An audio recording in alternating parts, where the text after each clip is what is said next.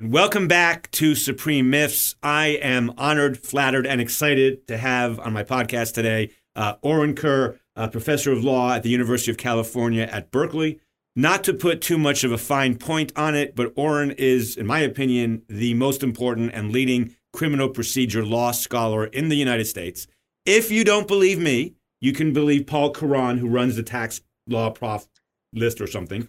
Orin, you're the fifth most cited scholar today in America. Um, and the people above you are people like Posner and Sunstein. So um, you should be flattered by that. I think um, you've written over, you know, forty. you've written over sixty articles, forty of which have been cited in judicial opinions. That's amazing. To have forty different articles cited in judicial opinions is really something. Um, you're the author of numerous case books. Um, again, too many law review articles to count. You blog at Volokh, you blog at Lawfare, and you even have your own podcast, or you did anyway, uh, called the Legal Academy, and we'll talk about that. Welcome to Supreme Myths. I'm so glad you're here. Uh, you know, Eric, it's delightful to be here. I've been a, a frequent listener of the show, and I've loved it We've we've messaged a little bit about how much I love the show and have since the beginning. And so I was I was delighted and flattered to be asked. And as as for the metrics you mentioned, you know, if arbitrary, meaningless metrics work my way, I'm prepared to accept that as deeply profound insights into the nature of the world. Sure, why not? I'm only doing this podcast because of you. It's really true. You you started the Legal Academy podcast during the darkest times of COVID, I think.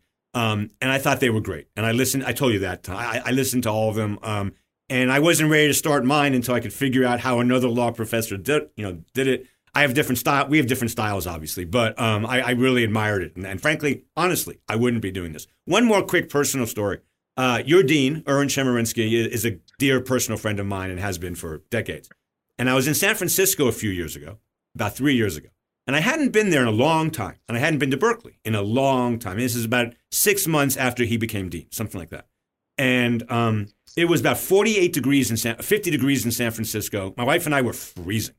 And she was going off to do a work thing, and I was going off to have lunch with Erwin. So I got on the BART. I think, yeah, I got on the BART and I went out to Berkeley. And when I left San Francisco, I was wearing a coat and it was freezing. And I came out of the subway and it was like 75 degrees and sunny. And it felt like I was in paradise. And then Erwin gave me a tour of the school. And I'm like, I started at Georgia State 30 years ago. I'm going to finish at Georgia State. I've never wanted to leave. If there was a law school in the country that could tempt me, it would be Berkeley. What a place to be. Are you enjoying it? It's uh, it's lovely. I mean, I have to say, pre-pandemic Berkeley was better yes. than pandemic Berkeley. Yes. Uh, I, yes. I, had a few months before everything shut down, and ever yes. since then, it's been a lot like being stuck in a room for the last year. So, um, it is uh, it's a beautiful place, and Berkeley is just a fun town, and the weather is amazing. Uh, yeah. So I feel very very blessed to to be here. It's the, the very first thing I, I asked Erwin was, "How do you like being here instead of at UC Irvine, where he was dean before?" And he said, "I love it. It's fantastic, except for one thing." And I said, What's that? He said, It's freezing all the time. And I said, Freezing? It's 75 degrees. What are you? And you're from Chicago. Anyway, um, all right. So I'm going to announce at the outset that I know very little about the Fourth, Fifth, Sixth, and Eighth Amendments. I know a little, but but you're one of my guests. You know, usually I have con law people on and I can hold my own. I am not going to try to hold my own. Um, I, I, I don't know much about criminal procedure. So my first question to you, and, and people who know me and my work will understand why I'm asking this. Where does text and history come in? How, how, how should judges deal with text and history in fourth, let's say Fourth Amendment search and seizure cases? How should they do that? Is that too broad a question? Is, is it a dumb question? No, it's not a dumb question at all. Let, let, let me narrow it a little bit because if we're talking about how, what lower courts should do, you know, what judges could mean a lot of different judges. Yes. And lower courts you know I, am of i'm of the view that like lower court judges should not be theorists. They just like read the supreme court's cases and follow whatever the supreme court wants. Right. And if the supreme court has done something wrong that's not a lower court judge's problem. And so yeah. so you know th- all those grand theoretical questions i think just lower court judges should not be playing in that sandbox. Yeah. um, in terms of what a supreme court justice should do i think the history and the text of the Fourth Amendment are really focused on a set of problems that are no longer in dispute and no longer really the focus of anything. And that was whether the government should be able to get general warrants. Uh, so this is really the history of the Fourth Amendment. Back in the 1750s, 1760s, the uh, uh, king's officials were getting these warrants that said we can kind of go anywhere and look for anything and then the king's officials would go and break into people's houses and just right. go house to house to house and take anything and and a couple of uh, judges said you can't do that you, to break into someone's house you need to have some sort of warrant that's you know about where you're going and what you're looking for. And it, it you know the, the colonists love this idea and and this idea that you should limit the government's power to search and you know break into houses and take things away uh, was very popular. And so the fourth amendment is very much focused on general warrants. And today we're concerned much more with other questions because today first of all we live in a world where police exist uh, there, there, was no policing as we know it in the uh, 18th century and the problems that we deal with today are so different from the problems that were animating the enactment of the Fourth Amendment that um, the text and the history usually can't resolve the kinds of questions that you want to have answered today. And, and an interesting example of this is the remedy uh, for, for Fourth Amendment violations. The Fourth Amendment says nothing about the remedies. Zero. It, it's written in the um, no warrant shall issue. The right shall not be violated. Nothing about what if it is violated. Right. And so that creates a puzzle. What do you do? You know, what what should the remedies be in a world where suddenly you have police officers everywhere? And what should the goals be? And and I, I the text and the history I, I don't think really can answer those questions. Um, and and there's a lot we now have a lot of originalist judges sort of trying to make sense of the fourth amendment and i, I think there's a lot of efforts to um, take steps which are are trying to make more of the history than we actually have. Right. That, that that that makes total sense to me. Would would people like Randy Barnett and John would would would would diehard originalists like Mike Rappaport and Randy Barnett and other people would they agree that the history is really not helpful in most of these cases? I don't think they write about those cases, frankly. Um, so I don't know if they thought about it, but but I would. But it, do you think they would carve it out as well? I don't think they would have a strong view because I don't think they have have studied it um, that right. that closely en- enough to say. But right. um, I, I, relating to this, I have an, an article that's um, uh, forthcoming. It was uh, just accepted this past cycle called "Katz as Originalism." This is the Katz Reasonable Expectation of Privacy Test. Yes. Um, and you have Justice Gorsuch and Justice Thomas ripping Katz and justice scalia did that before then as you know this is a basically a made up 60s warren court kind of non it's not real law we need right. to go to the real law test uh, and I, I i argue that basically almost nothing is known about what the, the original public meaning of searches and seizures um, uh, at, at, at, going going back to 1791, and that you can actually understand Katz as very much an effort to try to answer what the constitutional text means, and and you can just frame it as an originalist question, and sort of everyone everyone's happy. The originalists have it as a text matter and the you know people that don't want precedent they like that because it's not really deviating from precedent. And so so i think i think there's a lot of there's symbolic battles being fought but i don't think they play out a lot in terms of different rules when it comes to fourth amendment law specifically. Can we go back to 1791 for a minute? Um, and this question is going to display my ignorance on this topic but I, I assume the fourth fifth sixth and eighth amendments like all the bill of rights were not meant to apply to the states at first, right? Right. Right. Yeah, I think I think we can accept that as, as yeah. correct. So it's interesting. They were really against general warrants and they didn't like them and all that. But really what they were worried about was the tyranny of the federal government. They weren't worried about their own state governments because they didn't or maybe was state constitutions had their own uh, provisions. Is that what's going on there? Yeah, exactly. So, um, the, with the Fourth Amendment, with prohibitions on unreasonable searches and seizures, you start um, the Massachusetts Bill of Rights and Virginia's Declaration. I forget, the exact term, the Declaration of Rights or Declaration of Liberties or something like right. that. Um, and you have uh, of the colonies, most of them have equivalents to the okay. Fourth Amendment. Um, and then actually the the drafting of the federal Fourth Amendment it's it's you know the, it, you can see they sort of picking and choosing pieces of the pre-existing constitutional text at the state level. Um, and no there's no sense that they're really sort of trying to do anything new or that these are understood to be all that different. I think it's more that there was a historical there was a tradition that was then pretty fresh in the minds of the colonists at the time. And it was kind of that thing we want that too for, right. for this government. So it was not really thought to be a an innovation. It was doing what the states were doing. That that makes that, make, that makes total sense to me. I didn't mention this earlier. You have a huge presence on Twitter. I think you have ninety five thousand followers or something. Um, but you were talking the other day about border searches and what we should do with computers at border searches. But leaving aside border searches for the moment, I'm assuming part of the reason we intuitively think that originalism can't help us too much. They didn't have the equivalent of computers. I mean, we can try to make some analogies, but they, are not. You know, the, the, my iPhone has more information than I ever had in any physical space in my life prior to getting an iPhone, for example. You know, um, and my computer has even more. Um, how how do we deal with that? I mean, uh, do we just say, well, judges are going to do the best they can to come up with the best decisions, and we know that they're going to make it up, but hopefully well? I mean, how do we deal with that?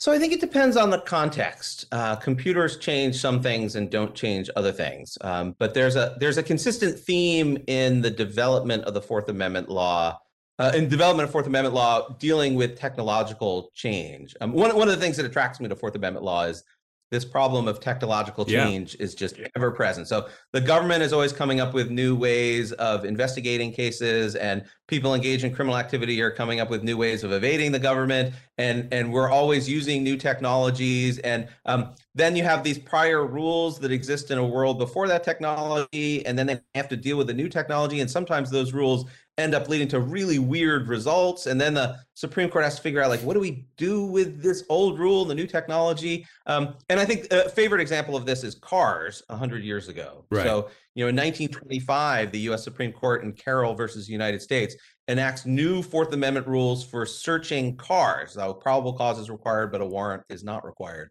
And and and you, you end up with like car jurisprudence in the fourth amendment. And i think this actually makes a lot of sense because this is a recurring fact pattern and the dynamics of car seizures and searches are really different from homes and persons.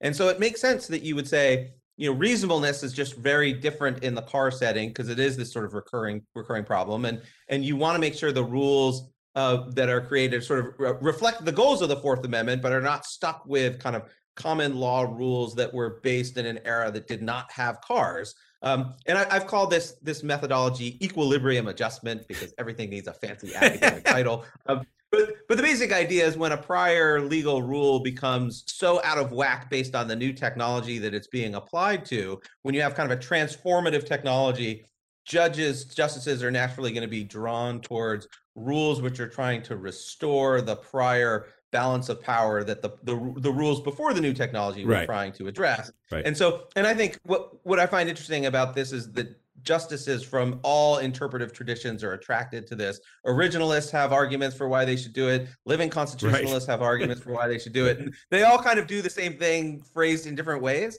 Um, so I, I, new technologies are just always going to be a challenge for Fourth Amendment law and, and a, a cause for kind of new rules, which is basically what you're seeing in the computer setting today. So I, I have a couple more questions about criminal procedure, but I, I want to d- digress for one minute, then I'll come back to criminal procedure. So it, it, it occurs to me that everything you just said makes 100% sense to me. I, I think the same is true for other areas of constitutional law. I, I'm not making, uh, what I'm about to say, I'm not suggesting what the appropriate balance today should be between gun rights and gun safety. I'm not, I'm saying nothing about that. I am saying that AK 47s have no analog in 1788. And whatever rules judges are going to come up with, and again, I'm not proposing any, to deal with that problem, the idea that we can do it on an originalist basis seems and the it seems like if we can't figure out how computers should be searched by the police because they didn't have any real analogs, the same is true for AK-47. Do you think I'm crazy about that? Uh, I don't think it's crazy. I think it all just depends on what level of generality you think the constitutional text or rules should be applied to. Is it right. sort of there was an overall goal of that particular constitutional provision and here's how it plays out with the new technological world we're in or well no it's the text says this and we look at the meaning of that text and it, I, I, do think it kind of depends I, have kind of a provision by provision sense of, yes, of the I agree with that. And like a broad so so yeah. so you know when we were we were emailing a little bit beforehand about what we were talking about and and and and I was you you phrased the question sort of what's my approach to interpreting the Fourth yeah. Amendment, and I realized like my answer is it really depends on what's the question. Like I have a sense of what how the courts should approach what is a search, how they should approach reasonableness, how they should approach remedies. And those are senses that I have from like, you know, years and years of studying this stuff and working with the materials and having kind of coming to my own views. Yeah. And when I think about how the how other parts of the Constitution should be applied, I don't have a developed sense of those at this point, at least. So, you know, I I I, I kind of come from a, a generally speaking, like a, you know, what would be a judicial restraint kind of tradition. I don't think courts should should innovate very much. It generally makes me uncomfortable when courts do that. Um, but but I think it really depends on the provision, and and there are perfectly good arguments for why courts should do different things for different provisions based on different histories and texts and precedent. Fair enough, and and that and that makes me ask another question that's a little bit inside baseball, but not too much. So, uh, so there really are. I mean, Ir- Erwin is actually an, an, exception to this, and to some degree, you're. I think you're being modest about your expertise in other areas of constitutional law. But generally speaking, the casebooks, the curriculum. I don't know any law professor who teaches criminal procedure in the same course as we teach equal protection, due process, First Amendment. It's really a separate cat. The Fourth, Fifth, Sixth, and Eighth Amendments are a separate category pedagogically scholarly wise, I think. Um, and that's always seemed so. My colleague Narej Sekhan, I don't know if you know him, but Narej and I talk a lot, and he's a Crim Pro expert. Um, and, and he and I have been really puzzled by this. You, why is that? I mean, because it's all con law. I mean, it, you are trying to uh, you know apply the words of an old document to modern conditions in a context where we hope judges don't too don't do too much, but do do enough.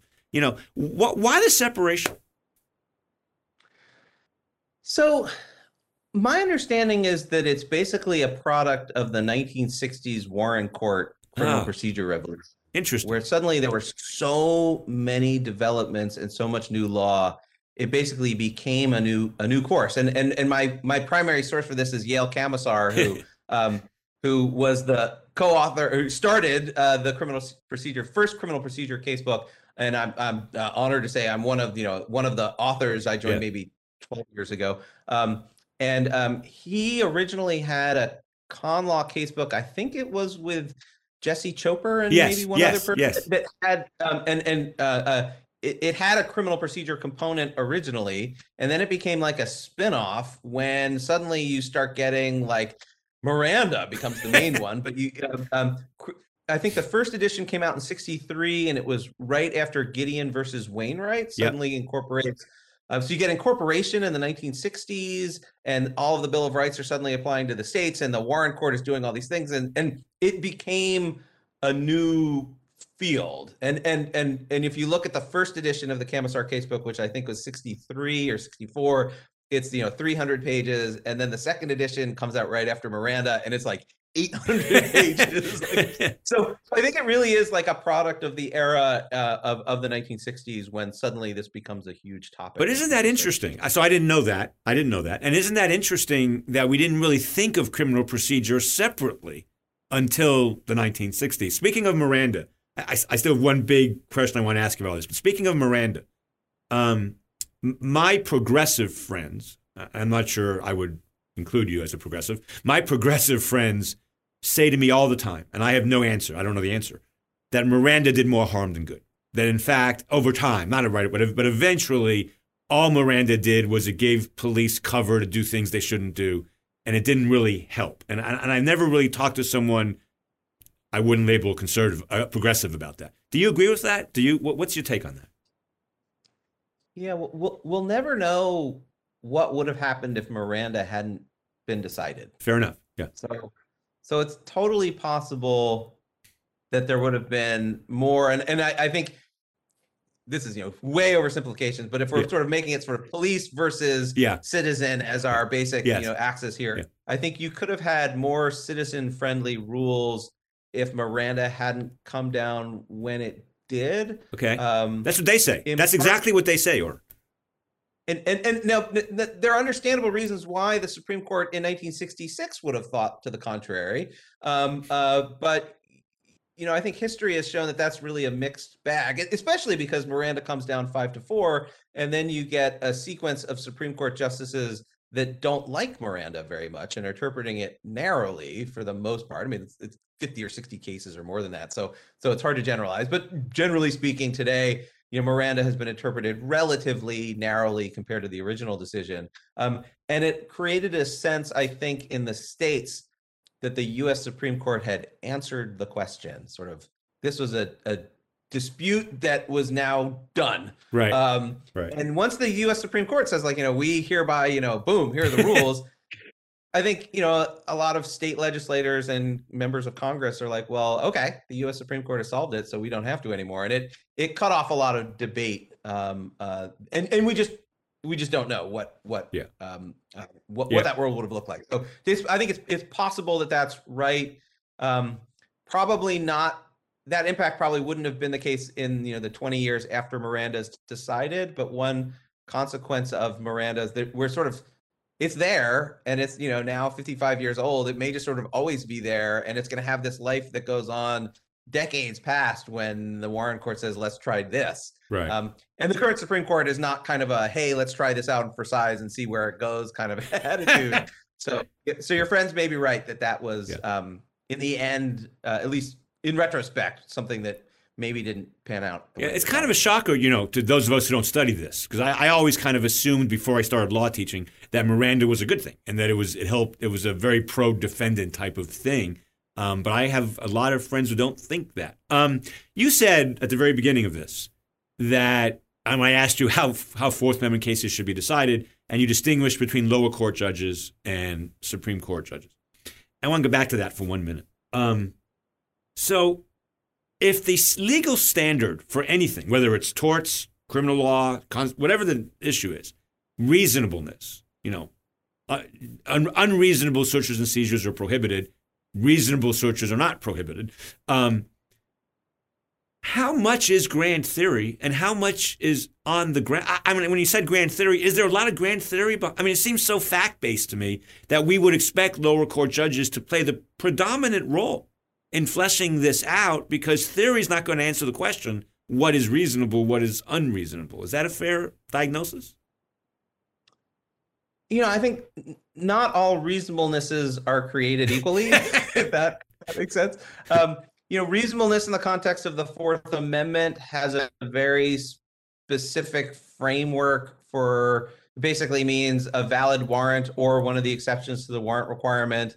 Um, and then the exceptions to the warrant requirement are defined with rules because there's you know the the number of searches and number of seizures in a system the size of the United States is you know there are like 15 million arrests every Right. year or something Right. like that and and you know the, the scale is just incredible so it's all very ruleified at the application level and then so judges are not in a position where they're saying you know what is what is truly reasonable instead they're saying like oh doctrinal framework here's this exception here's that exception here's this rule here's that rule and so a lot of it is actually just settled rules that that needs to be applied even though the constitutional text under the know, sort of the the headline banner text would be reasonableness there's there's just a lot that's turned into rules for lower court judges to apply. That's really interesting. Okay, yeah, I, I would. uh, That surpri- uh, That surprises me. And I, again, one more one more thing in the ocean of things I don't know about criminal procedure. But that that that that that's interesting. Um, all right, one last criminal procedure question, and you may duck this question if you want, because it's going to be a hard one. okay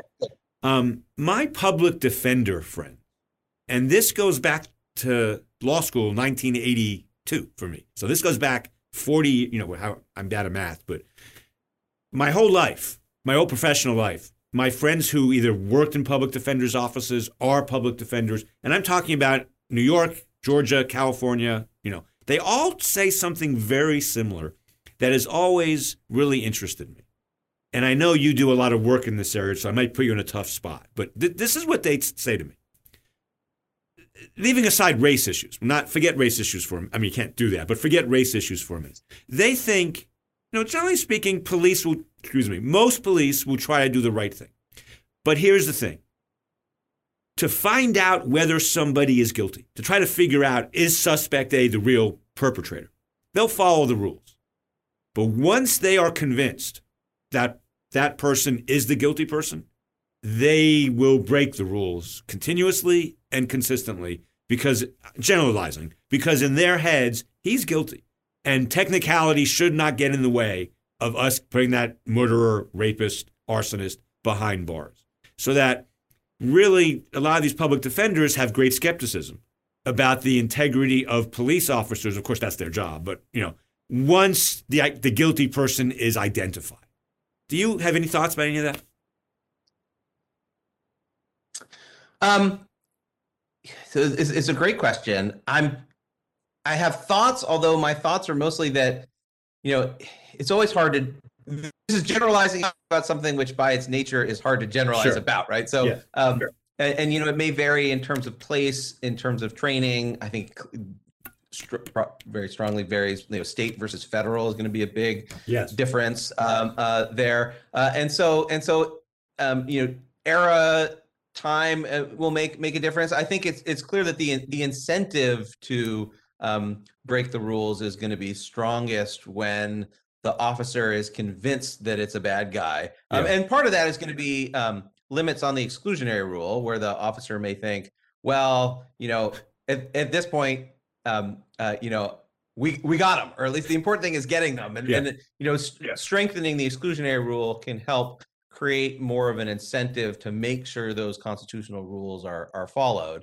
Um, but but it's it's it's um, this is one of those things where you know you it's I'm not there there you know i have some experience with this stuff and it's it's anecdotal and i'm not sure how much i can rely on it in part because it's dated and i've been a professor sure. now for 20 years um, and in part because i sort of hear different things from different people and it's kind of I'm, so i'm i'm i'm reluctant to to have any i don't have any strong personal yeah. view of like this is right or this is wrong i mean but it's obviously an important issue and then and then you know you mentioned the race issue that's obviously you say we're, we're putting this aside but that is of course an yes. enormous you know yeah. that it's an impossible thing to put aside that we have just put aside but that's obviously an important I, I, agree with that. I, I, I think my instinct, based on intuition and living a long time, not expertise, is um, it also may depend on the crime and how bad the guy is. You know, I mean, if you have a serial killer out, you know, it's different than than a shop. You know, I, I think that there may be a difference there, but I don't I don't know the answer to that.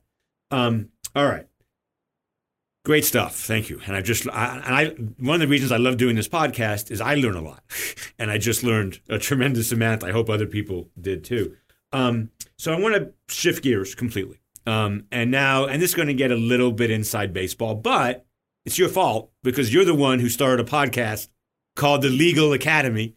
And you're the one who decided to have 25 episodes or something on law schools, you know, and law and all, you know. So, so I'm because you have listened to a lot of smart people, the best people, really. Speaking of Donald Trump, the best people on this issue, but you have you've had leading experts on kind of how law schools should go, deans, the dean, of former dean of Northwestern, and all, all kinds of other people. Who's a friend of mine, all kinds of other people. So, a couple questions about this.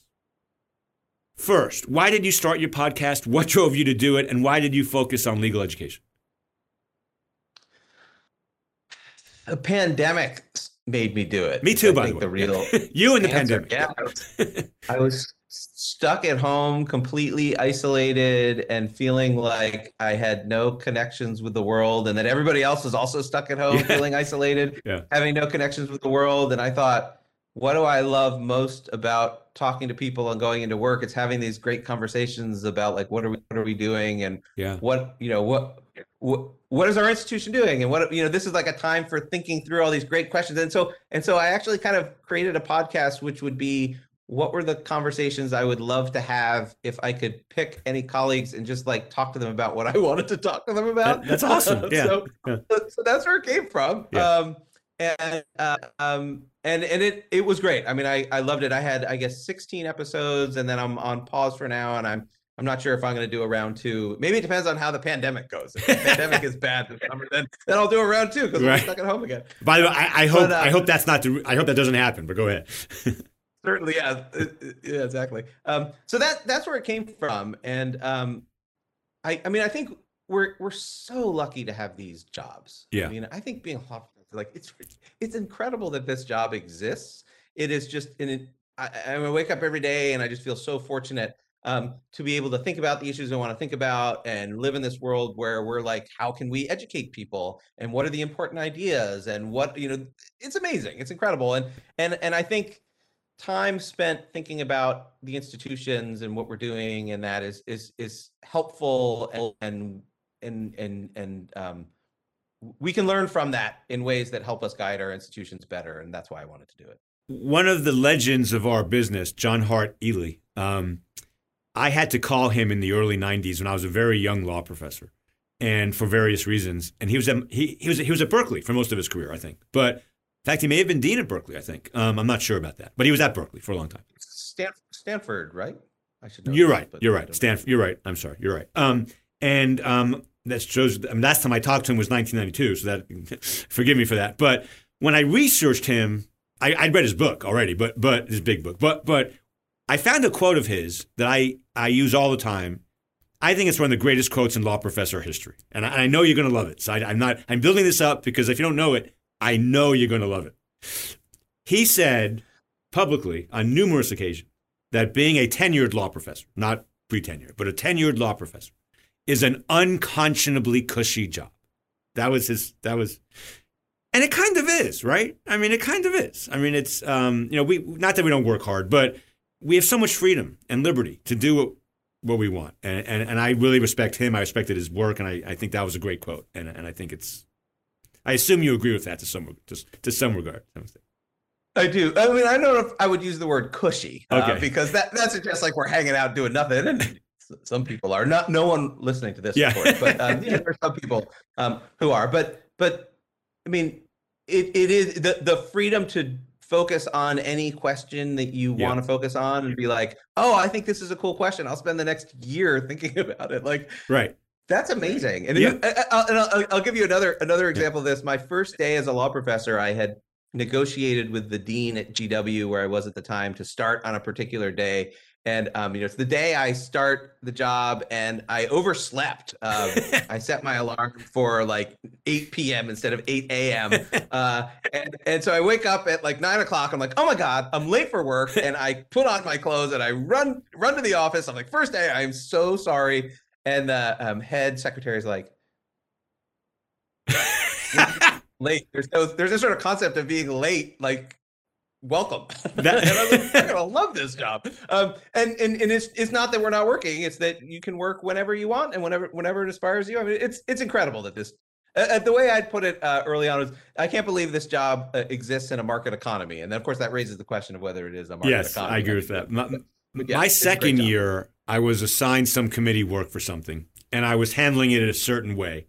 And a professor who had been here for a long time, he's retired now, knocked on my door and said, Eric, on this committee, what are you doing? And I said, Well, I'm, I'm trying to do this and this and this and this and this because I was, I said, What are you doing? This isn't a law firm. Relax.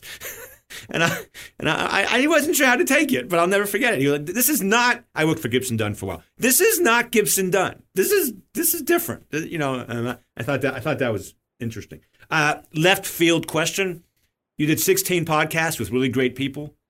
What's one of the most surprising things you learned? I thought um, I thought that the the episode that maybe I learned the most from was from uh, Emma Kaufman, mm-hmm. who's an absolutely fantastic uh, new professor at NYU, yep. describing her experience on the entry level market, and she was an amazing candidate and had just the the it was sort of an insight into the entry level market that didn't exist in the same way when I went on the entry level market 20 years ago when it was much more haphazard and it was like yeah. you filled out the form and you drafted an article and yeah. you just sort of like hi. And so um and so that I thought was incredibly interesting. And I've heard back I've heard feedback from folks that um, have listened to the podcast that are interested in being a law professor that that was the one that that they also kind of gravitated to because it was an insight into a, a, process that you don't you don't hear. And th- this was this was also part of the agenda of of of the podcast that i had which is um, so much of law professor knowledge is specialized insider knowledge in terms of like what you should do how do you, how do you get a lateral offer how do you go on the entry level market all those kinds of things you need to know people to really sort of or at least traditionally you need to know them to really benefit from it. And i love democratizing insider knowledge to sort of spread you know take away the the the insider advantage and let everyone know here's how it works and put everybody on the same playing field um, so that it's not just you know the person who graduates you know editor chief of the Yale Law Journal and clerks for the Supreme Court and right. goes to Akhil Amar or something and says what should I do who gets the, gets the benefit of that we all get to hear what Akhil Amar has right. to say right. um, and so and so that was part of that agenda and that that episode in particular, I thought worked. Yeah, I, I, I, thought that was great. I thought she was great. Um, I think I'm ten year, about ten years older than you, give or take. Um, when I went on the market in 1991, um, I went on, you know, as a as a Emory Vanderbilt Emory College Vanderbilt Law School 11th District Court 11th Circuit clerkship Gibson Dunn Department of Justice. I have no chance of getting a job today. None. None. Almost almost none. I had published I I, I had one article accepted for publication. Uh, believe it or not, on parochial school aid, and I was defending a very conservative position on parochial school aid. But leaving that aside, um, you know, I've been hiring for 30 years at Georgia State. It's the thing I do the most for my school. Um, Emory and Vanderbilt, which are great universities, not good enough. not today. Um, and you know, I, I, know you know this. You know, so Adam Feldman and I wrote a piece for the Journal of Legal Education, and I, I want to get your opinion about this. 94.8 percent. So let's call it 95 because I can do that. I can do that math. 95 percent of professors at the U.S. News top, it's actually 11 ranked law schools because there was a tied for 10th, um, come from the top 10 law schools. 95% of those with American law degrees. That struck us as very bad and very strange because what it does mean is the LSAT determines your career. Because you don't get into Harvard, Yale, Stanford, Columbia, Chicago, Berkeley without doing really well on the LSAT. You just don't. And we thought, and, and then that has all kinds of class implications, race implications. Um, I'm curious what you think about that. So I, I, read your article and I think it was terrific. I think I emailed you afterwards yeah. about how much how much yeah. I liked it. I mean, I, I, so so there's an understandable reliance, understandable to a to an extent, um, uh, reliance on proxies in hiring, just given the scale of how large you know, how many people there are, and, and there's a lot of sort of like, oh, I see a certain prestige marker, whether it's a clerkship, uh, whether it's a JD institution, whether it's a publication in a certain journal. There's a there's sort of like in going through a resume, you can do it in five minutes instead of you know an hour to if right. you just rely on proxies. Right. And and and I get that, um, but I think I think legal education we we sh- we don't need to rely on proxies when we're hiring law professors. Right. Uh, I think right. I get it at the at the entry level um, law firm hiring, where a firm might get you know like two thousand applications for two spots or something like that, and they really have no idea who's good, and they're it's really hard to figure out. When it comes to law professor hiring, you're pretty you know, the school's going to have like two or three papers um, and some recommendation some some references and. Yeah you can like read the paper, like actually see whether the work is. Imagine good. that. Um, and and I, I think I think the reliance on proxies, given how sort of bespoke legal academic hiring is, is is really troubling. Um, and it's you know I think it's a mixture of tradition and snobbiness and um, uh, you know uh, just laziness, but but I think we'd all be better off. I, I I love when looking through resumes when you find somebody whose work is awesome and they don't have elite credentials, and, right. especially right. credentials that maybe like 20 years earlier or 30 years, like a long time ago. Um, I think, aha, here's someone who's just really, really good. Right. Uh, and and I'm more enthusiastic if they don't have those credentials because it means like they've they've got they've gotten there through talent and through ability and through working hard, not through you know uh, an admissions decision when they were 21 years old or something. Right. Exactly. Or, or the LSAT, which really has no resemblance to anything that law professors should be good at or anything else. Um, so I'm very I'm very close friends with friends with someone who's now retired, but was Gibson Dunn's Washington D.C. hiring partner for decades. And and if people don't know, Gibson Dunn in D.C. is where Ted Olson works, and and and Scalia's son either worked there or works there, and it's a very prestigious place to be. And for many, many years, they would not hire anybody from any law school not ranked in the top 15 or 18. Vanderbilt barely made the cut. I mean, I made the cut by one one slot. um, and I would fight, and we were really close friends. So I would fight with him about this. And I finally convinced him to take a chance on the number one person from the University of Kansas. And they did. And he ended up being great. I mean, just great. And since, and once that happened, they then kind I mean, generally speaking, Gibson doesn't only hire Harvard, Yale, Stanford, but they will from time to time find someone special who didn't go to those schools. And it really, I, he thinks, I think it improved the environment, it improved the work, it improved the diversity, it improved everything. Harvard, Yale, Stanford, Chicago, Columbia law schools don't do that. They don't. There is virtually no one at those law schools um, who went to University of Kansas or, or, or, or you know, or, or, even when we did the research for this piece, Orin, it was fascinating. This might have changed since then, but you know, you know, I blog with Mike Dorf. I'm good friends with Mike. I think Mike is one of the great law professors in the country.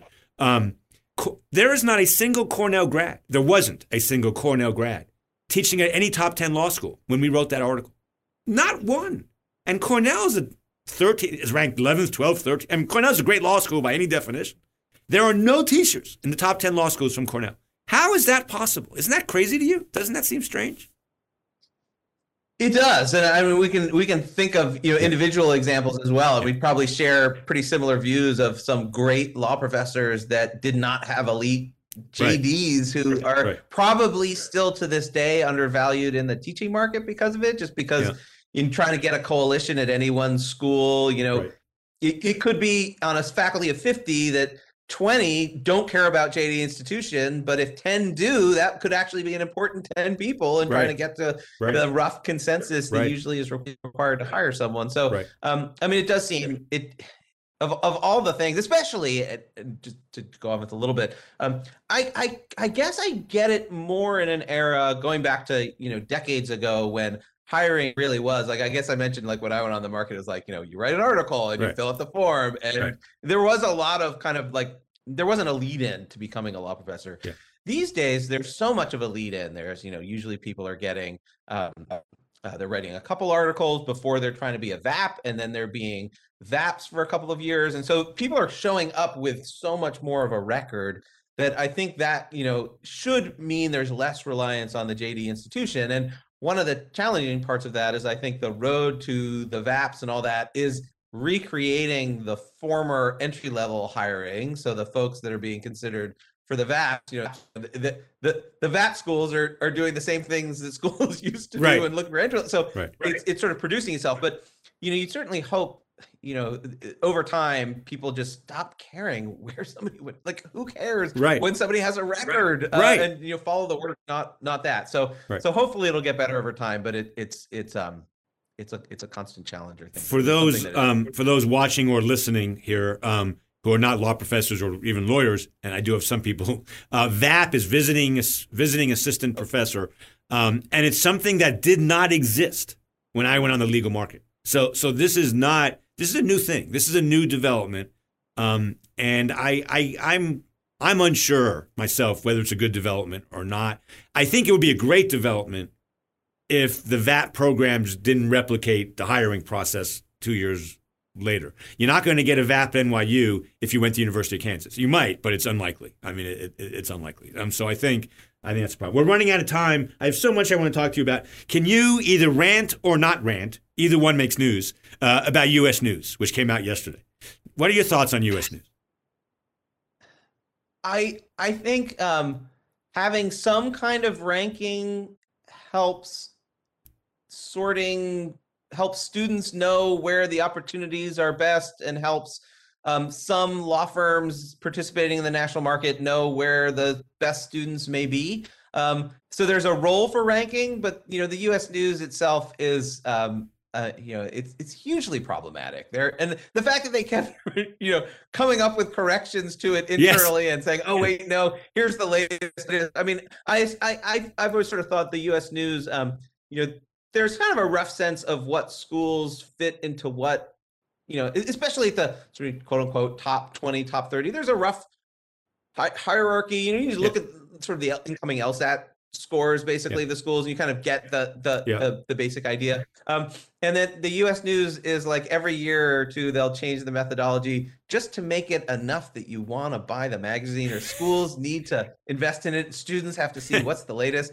Um um because if it stayed exactly the same then that would be pointless right? There'd be no well what's the benefit of that? And if it right. if it dramatically shifted every year you'd think well maybe this isn't measuring anything. So so there's like this weird middle ground. The US news magically seems to hit where they change enough to make it interesting, but not so much to sort of discredit the whole idea. Um, and, and I think there's a role for it, but you know, some of the many oddities of the U.S. news. The the, the fact that it, there's not just sort of individual rankings, but it's ranked all the way through. You know, to a point where you have schools that are not competing with each other. Um, right. uh, you know, regional schools that do an amazing job educating people for the state bar, and that's fantastic.